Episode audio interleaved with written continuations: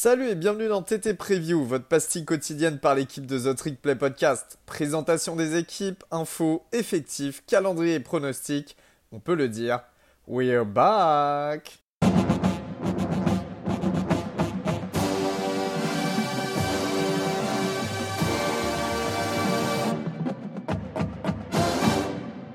Bonjour à tous et bienvenue dans votre nouvel épisode des previews The Trick Play. Aujourd'hui, je suis avec Robin. Salut Robin. Salut Gus, salut tout le monde. Alors Robin, vous l'entendez un petit peu moins euh, ces, euh, ces, derniers temps, bien que vous l'avez entendu sur euh, l'épisode d'Oregon, la fac qu'il supporte. Il sera avec moi pour quelques previews. Et euh, aujourd'hui, bah, on part euh, du côté, bah, je veux dire, euh, du nord-est, nord, pardon, nord-ouest plutôt des États-Unis, oh la dinguerie que je viens de dire, pour y parler d'Oregon State et de Colorado, deux programmes que nous apprécions. Alors déjà parce que Oregon State, c'est un peu le petit frère des Dogs d'Oregon, l'équipe chère à Robin. Et Colorado, une fac que tout le monde aime parce que bah, il joue à Boulder dans les montagnes et tu peux que avoir de la sympathie pour, pour ce genre d'équipe. On va euh, commencer directement, Robin, avec Oregon State, les Beavers. Euh, qu'en est-il euh, de la saison 2022 des Beavers? Eh ben, Écoute, je vais commencer rapidement par la, saison 2021. C'est une saison qui m'a plutôt surpris d'un point de vue positif. Oregon, Oregon State, pardon, c'était une équipe qui était hyper solide. Hein. Jusqu'à la dernière semaine, ils pouvaient prétendre à une place en, en Pac-12 Championship, au Pac-12 Championship Game, pardon. Euh, parce qu'en fait, ils, sont en Pac-12 North, c'était un peu, euh, c'était un peu catastrophique. L'année dernière, la Pac-12 North, tout le monde battait tout le monde, et donc en conférence, en fait, c'était le match contre Oregon euh, en dernière semaine qui allait décider la victoire, hein, qui était le, 27 novembre, qui allait décider bah, qui allait au Pac-12 Championship Game. Donc c'était quand même une, belle saison hein, pour Oregon State en, 2021. C'est une une équipe qui avait une, une attaque, mine de rien, qui était une top 5 du pays, dans les plus prolifiques, qui marquait plus de 30 points par match. Euh, et ils sont top 5 à la course euh, en, termes de yards gagnés et de touchdowns. et c'est pas étonnant, euh, d'ailleurs, si je peux te couper pour les running backs. Bon, là, il y a, Robin, il, fait référence à BJ Baylor, mais il y a quelques années, ils avaient eu aussi Jamar Jefferson, ou même en receveur, ils avaient eu Brandon Cooks. Enfin, c'est une équipe qui a toujours eu cette âme un petit peu offensive. Ouais, et c'est surtout une équipe qui développe pas mal ses joueurs. Enfin, on, on en parlera dans l'intersaison, mais c'est une équipe qui a tellement du mal à recruter qu'ils recrutent que du 3 étoiles. Et franchement, ils font toujours des talents plutôt, plutôt performants avec du talent qu'on n'aurait pas, qu'on sous-estime, on va dire, en, sortie de, high school.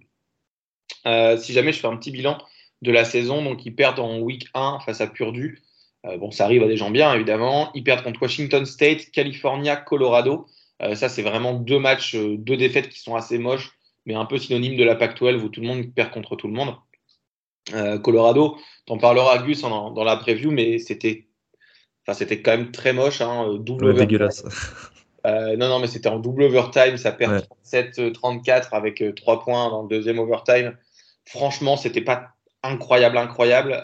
c'est dommage. Ils perdent forcément face à Oregon, hein, le petit, le grand frère, et ils perdent également contre contre Utah State en, en ball game. C'était le, premier ball game d'ailleurs hein, de, depuis une dizaine d'années, je crois que ça fait 8 ans euh, qu'ils n'étaient pas là en ball game. Donc déjà, c'est synonyme quand même d'une d'une ball. Jimmy Kimmel LA Ball. Ouais, exactement contre contre Utah State. Donc c'est un bilan de 7-6 avec du coup la, si on compte pas la défaite en, en ball game, ça fait 7-5. Donc c'est plutôt pas mal. 5-4 en Pac-12 euh, en Pac-12. Et je trouve vraiment que la saison 2021, elle a été euh, de, enfin, elle est de bon augure pour la saison 2022, je dirais parce que le head coach, Jonathan Smith, on en, parlait en off, hein, on, l'aime beaucoup ce, mec-là. Déjà, c'est un, bon gars et il développe bien les, talents. Euh, ça fait une 5-6 ans qu'il est, à Oregon State maintenant, donc il, commence à installer quelque chose de, beau au programme euh, à Corvallis. Et voilà, je, pense que c'était une bonne saison 2021. Euh, à l'intersaison, ils perdent, quelques, joueurs pour la NFL on est, euh, on est plutôt sur du, du recru en, en 3 étoiles. J'en ai parlé un peu, évidemment, hein, le 3 étoiles pour, Oregon State, c'est un peu le, bah, c'est le, je dirais que c'est la norme en, réalité pour, pour eux. Euh, ils ont 16 commits, que des 3 étoiles. Ils ont un mec qui est, euh, qui est pas classé du tout, mais qui a une bourse quand même. Au niveau du coaching, Oregon State a toujours gardé en fait un coaching staff très très consistant. Ils n'ont pas viré tant de, tant de personnes que ça sur ces dernières années. Là, ils ont viré le coordinateur défensif qui est Tim Tibessar, euh, parce que en fait, quand ils se sont mangés 37 points face à Colorado, euh, forcément, qui était une des pires équipes de Pac-12, on pouvait pas. Pire attaque du pays, surtout euh, prendre 37 points face à Colorado. J'essaye de trouver un exemple avec du, du soccer en Europe. C'est comme si tu te prends, je sais pas, toi, tu es, le Real Madrid et tu te prends un, un 5-0, un 6-0 par Rumi Valière en CFA2, quoi. C'est. Honteux. Franchement, c'était honteux, surtout 37 points, euh, alors que Colorado marquait pas plus de 15 points par match, c'est vraiment dommage. Donc, il s'est fait virer. Euh, il s'est fait virer, du coup, c'était week 10, un truc comme ça. Donc, ah, ensuite, c'est euh, du coup, c'est Trent Bray qui a pris le, rôle de coordinateur défensif, qui était le, coach des linebackers et qui reste en poste. Du coup, voilà, c'est c'est quand même une intersaison marquée par, le, par un changement de coordinateur défensif. Et finalement, en recrue, on va dire notable, hein, on a le, freshman euh, le freshman running back, pardon, euh, Damien Martinez qui vient du Texas. Euh, j'ai regardé le spring game un peu d'Oregon State pour savoir bah, comment, comment ça allait se passer. Et franchement, incroyable, il est très très fort. Il y a tout pour être dans la lignée du, du Baylor, du Jamar Jefferson. franchement, il a toutes les capacités pour courir derrière une ligne qui va être plutôt performante. Si jamais on se fait, fait la, saison de, la saison 2022, justement, euh, on, est, euh, on est plutôt sur, euh, une attaque qui, va être encore bah, toujours top 5, top 10, je pense. Hein. finalement, c'est une attaque qui revient avec presque tous ses joueurs, sauf BJ Baylor, et un tight donc, franchement, ça va, c'est, c'est quand même, c'est quand même quali. Donc, ils, reviennent à, pas, mal de, force la ligne offensive l'année dernière qui était hyper bonne, qui va en fait continuer à être hyper performante cette année. Surtout que voilà, en fait, euh, le, corps de running back derrière, il n'y a pas une star qui se, démarque. Ils ont deux trois, bons joueurs, mais vraiment, c'est la ligne qui va être euh, hyper performante. Ils vont avoir des montagnes. Euh, il y a des mecs qui font, qui font 6-5 sur la ligne. Donc, ça va être vraiment. Enfin, ils vont vraiment avoir une ligne performante cette année. La seule question que je me pose, c'est plutôt sur le, quarterback et le, wide receiver, enfin le, poste de receveur. Le poste de quarterback qui va jouer entre deux, deux QB, euh, entre Tristan Gebbia et Chance Nolan. Gus, toi, tu penses que qui va être le, QB titulaire? Bah, de ce que j'avais compris, euh, bon déjà il n'a pas nommé de starter euh, officiellement, mais Tristan Gebbia a été titulaire en début d'année, Rob, c'est bien ça? Ouais, c'est bien ça. Il s'est blessé en fait face à, il s'est blessé, s'est blessé à un moment. Et Chance Nolan, il a repris un peu le, poste. Et il l'a très bien repris, tu vois. C'est pour ça qu'il y a un doute aujourd'hui. Moi, après, je connais rien, je sais pas du tout comment ça se passe là-bas, évidemment, mais je partirais sur Chance Nolan quand même. Quand tu as l'assurance euh, d'avoir un quarterback en fait, qui, qui a fait une très bonne deuxième partie de saison, en fait, celui que tu as laissé en poste, bah, pour moi, tu le gardes. À moins que Gibia ait fait des, euh, des practices, des spring practice excellents, euh, je vois pas pourquoi en fait il, il prendrait le risque de revenir sur euh, son starter euh, du début de saison. Je... Après, c'est juste un, choix de logique, euh, s'il y en a une, mais voilà, Chance Nolan pour moi.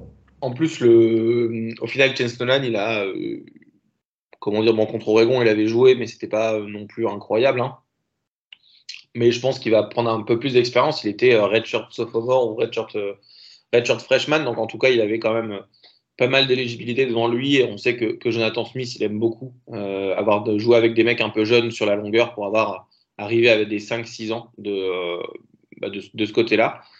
Et ah, ça, pour le coup, c'est intéressant que tu dis ça parce qu'en général, c'est le propre des programmes comme Oregon State où euh, forcément tu t'accumules pas du talent comme le font les grosses équipes du Power 5. Et en fait, là où Bama, Georgia, bon là je prends les plus gros, euh, peuvent faire jouer des freshmen ou des sophomores parce qu'en fait ces mecs sont déjà physiquement prêts. C'est un peu moins le cas pour les équipes comme Oregon State qui, euh, comme l'a dit Robin, doivent recruter euh, des trois étoiles plutôt mal classées.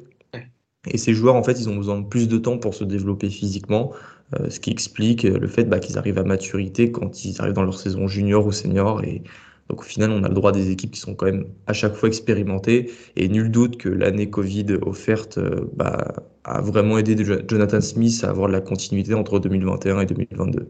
Ouais, bah justement, sur la ligne euh, offensive, il me semble qu'il y a deux euh, super seniors, donc ils ont fait six ans à la fac. ça, fait, ça fait pas mal d'expérience, notamment bah, sur la ligne qui est un poste en, en, football américain universitaire, notamment, qui est dur à, à être directement performant des one. Donc là, on voit bien que c'est des, corps, des, vrais, corps d'adultes, de joueurs qui sont, qui sont maturés. Voilà, c'est une bonne, nouvelle en tout cas pour Oregon State.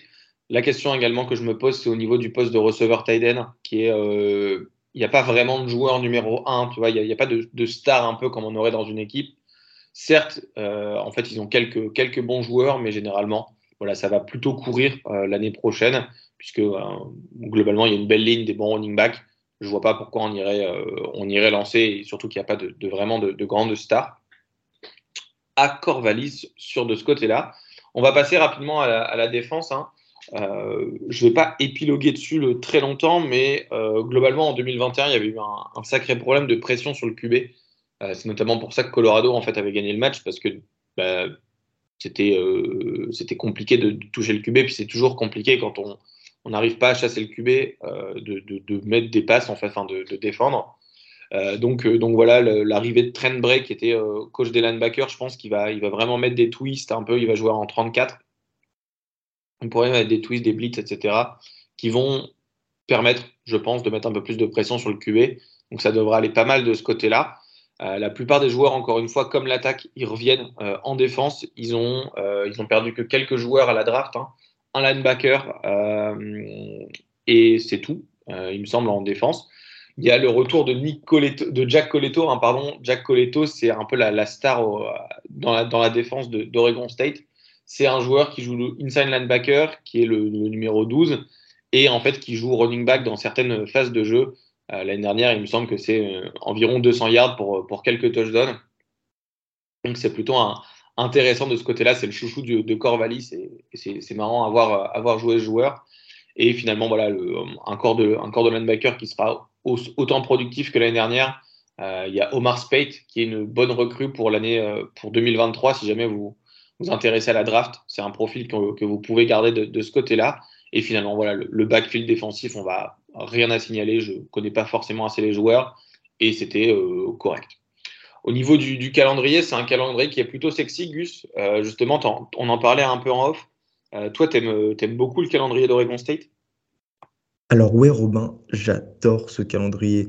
Je vais pas partir dans des considérations purement sportives, mais je trouve qu'il est sexy en fait. Il y a de la couleur, euh, des voyages, euh, du, bon football de Pac-12 et de Mountain West comme on aime. Euh, faut en profiter avant que tout cela explose malheureusement. Ils auront trois matchs hors conf face à Boise State à Corvallis, face à Fresno State du coup à Fresno en Californie, et un superbe match que je regarderai mais vraiment, j'en suis sûr, face à Montana State au Providence Park de Portland, qui est la maison euh, des Portland Timbers. C'est ça, l'équipe euh, de MLS, donc de, de, football, notre football à nous. Et voilà, moi je trouve que c'est un calendrier hors conf qui est super attractif. après, vous savez, euh, il, y aura un, il y aura un calendrier Pac-12 normal, avec notamment en sortie de calendrier hors conf un enchaînement bien compliqué face à USC et Utah.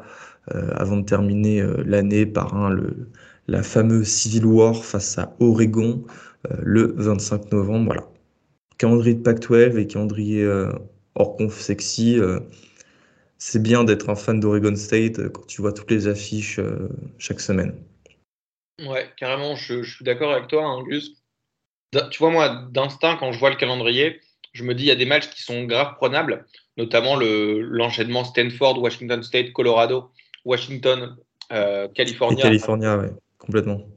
Même Arizona State, hein, qui, est, euh, qui, est, en perdition, on l'a entendu dans les previews, hein, qui est en, totale perdition. Franchement, il y a un petit stretch de, six matchs là qui peuvent être, euh, qui peuvent être des victoires, notamment en Pac-12. il faut faire gaffe au début. Ouais, ce qui veut dire des victoires en Pac-12, potentiellement une place en, en Pac-12 Championship Game, puisqu'on le sait, il y a, si on fait six victoires, c'est déjà pas mal en, en Pac-12. En tout cas, ça sera plutôt, plutôt pas mal. Euh, mais c'est, comme tu dis, hein, c'est le, début du calendrier qui va être euh, compliqué surtout incertain. Boise State et Fresno State, c'est deux matchs où j'ai aucune idée de qui peut gagner. En réalité, c'est un match qui va aller dans les deux sens euh, et qui va un peu, ce que je disais en, off, hein, c'est vraiment un make or break game. Pour moi, Boise State, si, on, si Oregon State bat Boise State, il y a vraiment quelque chose qui peut se créer une émulsion dans l'équipe qui peut se créer et potentiellement justement aller chercher d'autres victoires. pour ça, moi, je vois un, petit scénario où on va faire deux scénarios. Le premier où Oregon State bat Boise State en ouverture. Et donc, je m'imagine une bonne saison, une bonne lancée avec un 8-4 puisqu'on va dire qu'ils perdent un match par-ci par-là euh, en Pac-12, euh, c'est tout à fait normal. Un, bilan à 8-4 qui serait euh, très très bien hein, finalement. Si jamais par contre ça perd le match face à Boise State, ça peut du coup après perdre le match face à Fresno State et faire un peu effet, effet boule de neige et forcément avoir une saison soit à du, à du 6-6, soit à du 7-5. Forcément, moi je vois quand même une belle équipe euh, de, une belle saison pour une belle équipe. Euh, j'apprécierais regarder Oregon State comme, comme les années précédentes, en fait. Ce que je disais à Gus, c'est que j'espère qu'Oregon State gagne tous ses matchs, sauf celui contre Oregon. Il euh, n'y a pas forcément une rivalité derrière de. j'ai pas envie qu'ils gagnent jamais. Hein. Je, suis quand même fan de l'Oregon. J'ai juste envie que voilà, contre Oregon et, voilà. Mais, mais sinon, un bilan entre 8-4 et, et 6-6 tout dépendra. Je pense qu'il y a une chance pour que la, la Pac-12 Nord euh, soit remportée par Oregon State. Parce que euh, si Oregon n'est pas forcément performant et que derrière, bah, il euh, y, a pas mal de victoires, il y a quand même une carte à jouer, je pense. Gus, de ton côté, t'en, penses quoi un peu de ce bilan entre 8-4 et 6-6 Ouais, je pense aussi que c'est le, c'est le span. Enfin, c'est. tu vois, la les, deux bilans qu'on devrait avoir à la fin de la saison. Après, encore une fois, avec Oregon State, et c'est le problème des équipes où il manque un petit peu de talent, c'est que ça peut très bien euh, passer en 9-3 et tomber en, 3-7, tu vois. Ouais, En 3-9 euh, plutôt. Donc, euh, il faudra gagner les matchs serrés comme ils l'ont fait l'an dernier, ne pas perdre des matchs à la con comme face à Colorado. Et ça me permet de faire la transition avec la deuxième preview de cet épisode, Colorado. On va aller plus vite, Robin, sur euh, Colorado, parce que euh, déjà Oregon State est une équipe bien plus intéressante, euh, je trouve, en 2022. Colorado, ça l'est un petit peu moins. Je vais vous expliquer pourquoi. En 2021, les Buffaloes de Boulder nous sortent une saison à 4 victoires et 8 défaites, dont un 3-6 en Pac-12. voilà, les, matchs à retenir. En fait, c'était cette défaite 10 à 7 qui est un match affreux face à TAMU au Mal High Stadium, le stade des, Broncos puis euh, seulement quatre petites victoires face à Northern Colorado, Arizona, Oregon State et Washington. Quatre équipes qui ont eu beaucoup de mal, enfin hormis Oregon State euh, euh, l'an dernier. On peut qualifier cette saison d'exécrable si elle est exécrable, c'est pas tant sur le bilan en fait qui nous dit pas grand chose, bien qu'en 2020, quand Carl Dorol, le coach, est arrivé, euh, ils avaient fait 4-2 lors de la saison Covid, ce qui était une très bonne saison et qui nous laissait espérer en fait une saison 2021 euh, aussi intéressante. Mais euh, c'est juste qu'en fait, il y a une baisse de niveau, mais vraiment substantielle, avec une attaque qui était famélique, qui était la pire attaque du Power 5, ça j'en suis sûr, avec 17 points par match, qui est le 121e total national et qui était la pire marque du programme depuis 2012. Et là, une autre stat encore pire que celle que je viens de donner, euh, c'est le nombre de yards euh, marqués euh, par match avec 246 yards, ce qui représente le 129e total national. Je me demande qui est 130 parce que faire moins de 246, c'est vraiment chaud. Et c'est évidemment le plus petit total pour une fac du Power 5 depuis 2014, ce qui a conduit le coordinateur offensif à être viré. Robin, c'est logique euh, jusque-là de, le virer. Ce qui a donc provoqué pendant l'intersaison euh, des gros mouvements dans le coaching staff avec en figure de proue l'arrivée d'un nouvel offensive coordinateur avec Mike Sanford Jr., qui est l'ancien coordinateur offensif de Minnesota. Il avait notamment fait une pige d'un an à Notre-Dame et il avait été le head coach de Western Kentucky. Euh, je trouve que c'est un très bon choix parce qu'il a fait une excellente saison à Minnesota, que ce soit à la course ou même dans les airs. Euh, et il amène euh, bah, dans ses bagages un nouveau coach de la O-line, un passing game coordinateur et tight end coach qui était justement à Minnesota, et un coach euh, des receveurs. Maintenant, ce coaching staff aura quand même un boulot assez important parce qu'il y a une petite mutinerie à Boulder. Il y a 23 joueurs qui sont entrés sur le portail des transferts. Je pense qu'il n'y a pas beaucoup de programmes dans le pays qui font plus de départs. je pense bah, d'abord à Wyoming, par exemple, qui a dû en faire 30, ou à Hawaii aussi 30 il va falloir compenser ces 23 joueurs partis sur le portail des transferts. En 2022, commençons par l'attaque, le nerf de la guerre. Euh, Mike Sanford, c'est là où il faudra se concentrer parce qu'il n'y a pas vraiment d'autres d'autres débats. il devra revivifier cette attaque. C'est pas possible. Colorado a fait juste 30 plays de plus de 20 yards en 2021. Seul Navy a fait pire en 2021. Et Navy, c'est de la triple option. c'est vous dire, ça met en lumière à quel point cette attaque était catastrophique. Le quarterback titulaire devrait être Brandon Lewis, qui était le starter en 2021 et qui nous a sorti une saison à 1540 yards, 10 touchdowns et 3 interceptions, avec seulement 58% de complétion. C'est vraiment pas beaucoup. Euh, en revanche, il aura la chance d'être en compétition avec JT Shroud, euh, qui est plutôt connu. Vous savez, c'est un transfert de Tennessee et euh, qui va apporter un petit peu de, concurrence à cette QB room qui en a bien besoin. Euh, franchement, je n'ai pas vraiment d'inquiétude sur, euh, sur le choix qui va être effectué par euh, Max Sanford parce que c'est un spécialiste des, des quarterbacks. Lui-même avait été quarterback, si je dis pas de bêtises, c'était le quarterback de, de, de, Boise State dans les, dans les années 2000 ou fin des années 90. Donc bref, on verra ce que ça donne. Il y a un gros problème pour ce quarterback qui sera titulaire, c'est chez les receveurs et les tight ends, parce que les deux meilleurs euh, receveurs déjà sont partis sur le portail des transferts. Je pense à Braden Rice euh, à USC. Donc la production aérienne va reposer exclusivement sur une arrivée euh, depuis le portail des transferts, RG Sneed. Alors RG Sneed, ça vous dit certainement quelque chose parce qu'on fait beaucoup de posts sur lui sur Twitter, parce qu'avec Baylor, il faisait beaucoup de catch assez impressionnants. Euh, du côté de Waco, dans le Texas, en carrière, il a 133 réceptions et 1564 yards. Alors ça, c'est vraiment un ajout hyper important niveau expérience. Et après, bah, il y aura l'ancien Tyden Walcon, euh, qui est le joueur qui a eu le plus de production l'an dernier, si on enlève évidemment les deux receveurs partis, et un autre receveur qui n'a capté que 19 ballons. Euh, c'est vous dire à quel point cette room de receveurs est, inexpérimenté et manque vraiment de, catch pour euh, pouvoir euh, s'avancer sur cette attaque aérienne en 2022. Chez les running backs, et là, Robin, euh, je vais peut-être te, te, faire remonter quelques souvenirs. Ils perdent le running back Jarek Broussard, qui est parti à Michigan State et qui espère une destinée à la Kenneth Walker The Third quand il est parti de Wake Forest, qui était l'offensive Player of the Year de Pac-12 en 2020 un vrai joueur. C'est un vrai joueur. Hein. C'est un bon joueur, euh, franchement, très quali. Je pense qu'il va faire de grandes choses à, Oregon State, enfin à Michigan State, parce que de toute façon, Colorado, il ne pouvait pas rester là s'il voulait euh, un shot en NFL, en fait. Ouais. Et c'est bien dommage parce que je vous garantis qu'il aurait eu un beau shot euh, s'il était parti en 2020. Le titulaire sera donc Alex Fontenot. Alors Alex Fontenot, non, c'est pas un joueur national.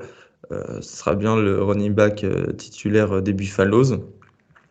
À un moment, euh, on avait pensé une bonne nouvelle parce qu'ils ont fait ramener une star de FCS qui jouait à Sam Houston State, mais il avait retiré son nom. en fait, il avait commit à Colorado et il avait décommit dans un second temps. Avant de passer à la défense, et la défense, on va en parler très rapidement, mais la, la O-line a eu, été grandement responsable des difficultés de Brandon Lewis l'an dernier. Elle a permis 31 sacs 31 sacs, c'est la quatrième pire marque de tout le pays. Euh, va falloir vraiment qu'elle s'améliore aussi. Alors là, encore une fois, comme je l'ai dit euh, dans la section intersaison, c'est que tu as un nouveau coordinateur offensif et un nouveau coach de la O-line. Euh, donc tu peux entrevoir en fait un progrès. Il y aura le retour de seulement trois starters et l'arrivée d'un joueur d'Alabama qui va euh, qui va nous amener un petit peu de physicalité, comme, comme les Américains disent, qui s'appelle euh, du coup voilà, Tommy Brown et qui a participé à une trentaine de matchs avec le Crimson Tide. Au niveau de la défense, alors on va aller hyper rapidement parce qu'il n'y a pas grand chose à retenir aussi vu le nombre de, de, de joueurs qui sont partis sur le portail des transferts. Sur la D-line, seulement 13 sacs en 2021, euh, qui est le, quatrième pire total du pays. Alors, ils ont le la quatrième pire marque de tout le pays euh, en sacs encaissés et ils ont aussi la quatrième pire marque en termes de sacs euh, perpétrés. Ils perdent leur meilleur pass rusher et ils ont fait venir un defensive end d'Incarnate Ward. Vous savez, c'est l'équipe de Cameron Ward en FCS qui est parti à Washington State. Chez les linebackers, va falloir pallier au départ de Nate Landman pour la NFL. Nate Landman, d'ailleurs, j'ai vu ça sur sa page Wikipédia, il est né au Zimbabwe. Pourquoi il est né au Zimbabwe? Parce que son père était international là-bas. il était dans, l'équipe bah, de rugby du Zimbabwe. Et si vous suivez un petit peu le rugby, vous savez que le Zimbabwe, dans les années 80 et 90, c'était bah, une équipe très très respectable, qui qu'on pourrait comparer avec la Namibie aujourd'hui au XXIe siècle. Voilà. Et il sera remplacé par le transfert de West Virginia, Josh Chandler Semedo, qui a réalisé 110 plaquages en 2021. Euh, je pense que cette escouade de linebacker sera la meilleure de la défense, mais paradoxalement, et c'est je veux pas faire offense aux linebackers, c'est quand même plus important que les football d'avoir une bonne D-line et des bons DB, parce que les DB aussi c'est compliqué, parce que les deux corners titulaires sont partis à USC Oregon, à USC Mickey Blackmon, dont vous entendrez certainement parler à la draft, et à Oregon avec Christian Gonzalez, ce qui veut dire euh, qu'il y a un seul starter de retour, qui est Isaiah Lewis, bon, qui était le capitaine de ce backfield, parce que l'autre safety titulaire, Mark Perry, est parti à TCU. En terminant sur ce roster, ce qu'il faut dire, c'est que les places de titulaires vont être prises par des jeunes joueurs. Et moi, ça me fait quand même plutôt peur euh, de voir des joueurs inexpérimentés ou euh, pas encore prêts physiquement prendre la place de ceux qui sont partis. Concernant le calendrier Robin, alors j'aime beaucoup leur calendrier interconf. Je sais pas, je sais pas ce que tu en penses. Déjà, il y aura un match face à TCU à Boulder, puis ils iront à Colorado Springs et affronter Air Force, et ils iront à l'Huntington Bank Stadium de Minneapolis pour y affronter Minnesota. C'est vraiment trois matchs hors conf que je trouve sexy. Mais j'ai du mal à avoir une seule victoire là-dedans. Donc ça va partir en 0-3 et après l'habituel calendrier euh, de, euh, de Pac-12 dont la fin sera très très compliquée avec Oregon, USC et Utah euh, à enchaîner limites. C'est un enfer c'est un petit peu compliqué, ouais. Bon, je pense que le bilan, il est pas si, euh, pas si important que ça. Là, le principal, c'est que Sanford, il arrive, qu'il mette en place euh, ses principes de jeu, que Colorado se mette à recruter un petit peu mieux. Euh, je dis pas que Colorado doit revenir bah, à son niveau des années 80 et 90. Hein. Colorado, c'est quand même une équipe qui a été très performante dans l'histoire du college football. Là, c'est plus difficile depuis 15-20 ans. Mais voilà, je pense que c'est un programme que tout le monde aime. Il y a un potentiel qui est sympa. Euh, j'espère qu'ils arriveront à sortir de cette mauvaise passe. Euh, ceci dit, moi je vois une saison à, pas plus de 4 victoires parce qu'il n'y a pas de cupcakes. Euh, comme j'ai dit, si Air Force et Minnesota, c'est fort en hors conf. Donc voilà, je pars sur un bilan de 4 victoires et donc logiquement, si tu as 4 victoires, bah, tu as 8 défaites, Robin, c'est ça? Ouais, exactement, mais moi, tu vois, tu vois, je vois même pas 4 victoires, je vois du, du 2. Moi, je vois une victoire face à Arizona State et euh, soit Cal, soit Arizona, tu vois. Moi, je vois Arizona State, Cal. Euh, je pense qu'ils vont nous, euh, ils vont, ils vont remporter un, un beau match face à UCLA ou, ou Arizona. Donc voilà, 3-4. c'est pour ça. Ouais, 3-4. Ouais, je, je, suis un peu moins, moins hypé que toi sur, sur ça. Je, je, enfin, je trouve que c'est je ne suis pas hypé, hein. j'essaie juste de... Non, mais euh, enfin, pour moi, euh, ça remporte pas beaucoup de matchs.